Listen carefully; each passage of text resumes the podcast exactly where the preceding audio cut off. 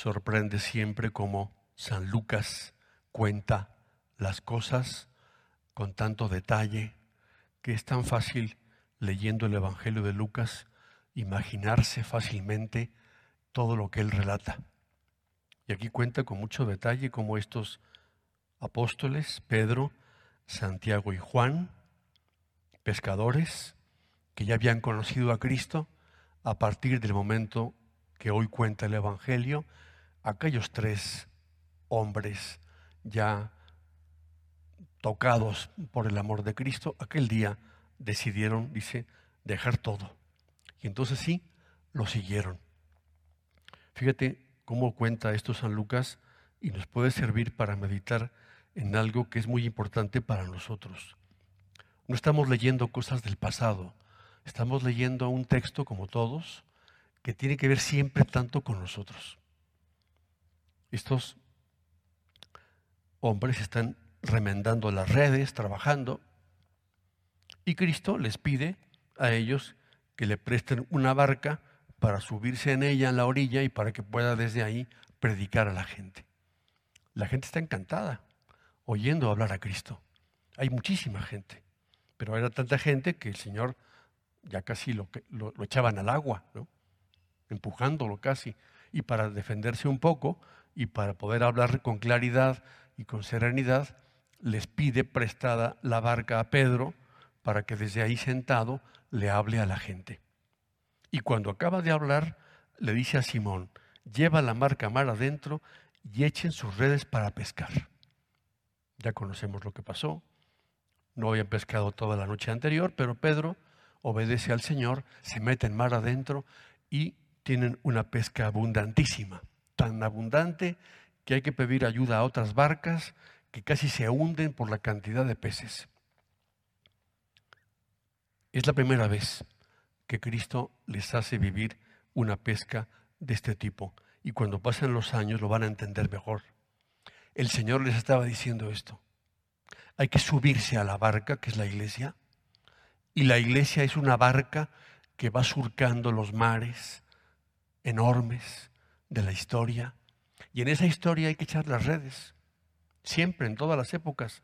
Y la iglesia hace siempre eso, predicar el Evangelio y llegar a cada persona y llegar a todo el mundo y meter en esa red de la iglesia a toda la humanidad. Eso es lo que quiere Jesucristo. Le dirá Pedro al final, tú serás pescador de hombres. Pedro no entendió eso, él solamente había pescado peces. ¿Cómo se pesca un ser humano? Pues no con caña de pescar, ¿no? No se pesca a una persona echándole una red. Pero Pedro entendió después que su misión era esa. Era convertirse en una persona que predicando el Evangelio, igual que los demás apóstoles, tendrían que ir por el mundo y dar ese mensaje a la gente y conseguir que mucha gente, millones y millones, como ha pasado en la historia de la iglesia, esas personas pertenezcan a la iglesia y alcancen la salvación.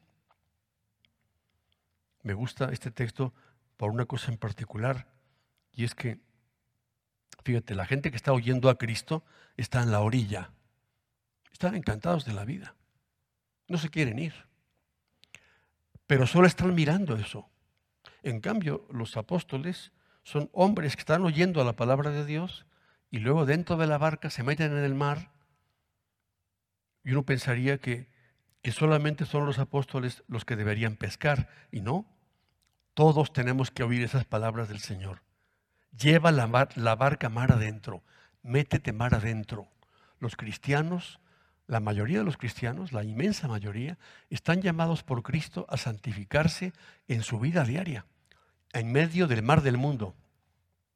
Lo nuestro no es estar como en la orilla nada más, ahí oyendo.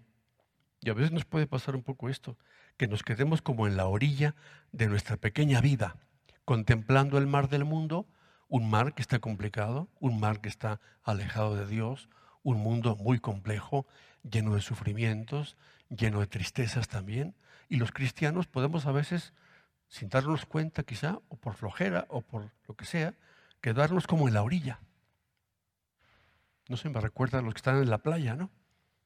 Asoleándose y viendo el paisaje, ¿no? Bueno, un cristiano no se puede quedar así. Y a veces podemos quedarnos un poco así porque vamos de, bueno, ahora no, estamos en momentos muy complicados, pero en tiempos normales, de mi trabajo a mi casa, de mi casa a la iglesia, de la iglesia a mi casa, de mi casa al trabajo, y que nuestro mundo, nuestro mar sea muy pequeño. Tenemos que complicarnos la vida. Lleva la barca mar adentro. Echen las redes para pescar. Los cristianos tenemos que comunicar, casi con nuestra presencia, con nuestra palabra, con nuestra amistad, con nuestro cariño a los demás, tenemos que meternos y compartir penas y dificultades con las personas y contribuir con iniciativa a que los problemas del mundo se resuelvan cristianamente.